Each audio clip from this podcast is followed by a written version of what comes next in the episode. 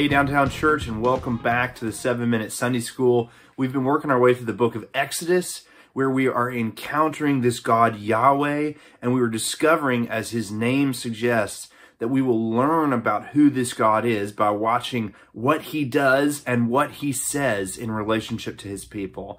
At the end of chapter 4, which we studied last week, we saw that God sent Moses and Aaron to speak to the people, to tell them that God had seen their misery in Egypt in their harsh slavery under Pharaoh, and that he was going to come and bring them out. And the people believe, and when they hear that God cares about them and has attended to them in their oppression, they bow down and worship.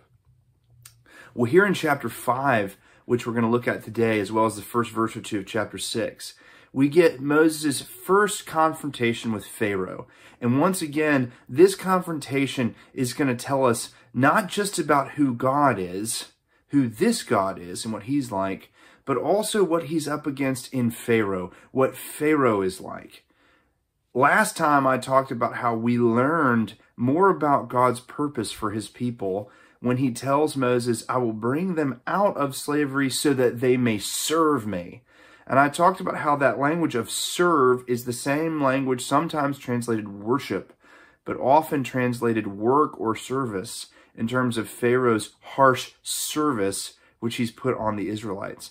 In other words, the problem isn't just that the Israelites uh, are, are enslaved, it's that they're enslaved and serving the wrong master, and God is going to bring them out so that they may serve the right one.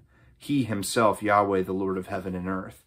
But here in the first words of chapter 5, in the first encounter with Pharaoh, we discover something else about this service that God is bringing his people out for. He says, Afterwards, Moses and Aaron went and said to Pharaoh, Thus says Yahweh, the God of Israel, let my people go, that they may hold a feast to me in the wilderness. Later on, we'll see that when God's people come out, it is at a feast. Later on, we will see that God structures the people's lives around cycles of feasting with Him. But right here, we discover that God's purpose in bringing the people out, the service which He has for them, the service that they will offer Him as an alternative king to the Pharaoh whose harsh service they've suffered under. The service that they will offer Yahweh will be the service not least of the feast, of a festival, of abundant life lived with God. Now, they ask for this. This is what their divine king wants for his people to bring them out to feast with him in the wilderness. But Pharaoh's response is un- uncompromising. But Pharaoh said, Who is the Lord that I should obey him and let Israel go? I do not know the Lord, Yahweh, and moreover, I will not let Israel go. Who is Yahweh, Pharaoh says, that I should respond to him? And this sets up the conflict for the whole rest of the story, which we discover looks like it's between Moses and Pharaoh, the king versus Moses the prophet, but is really between Yahweh, the true God, and Pharaoh, who's not just the king, but in Egyptian theology is a God himself. This text, as it goes forward, will show us the conflict between the Lord, the true God, and the pretender God, Pharaoh, and their two regimes. And on the one side, we've already seen what Yahweh's service is all about feasting in the wilderness with God. What's Pharaoh's service all about? Well, the text tells us, read it yourself this week.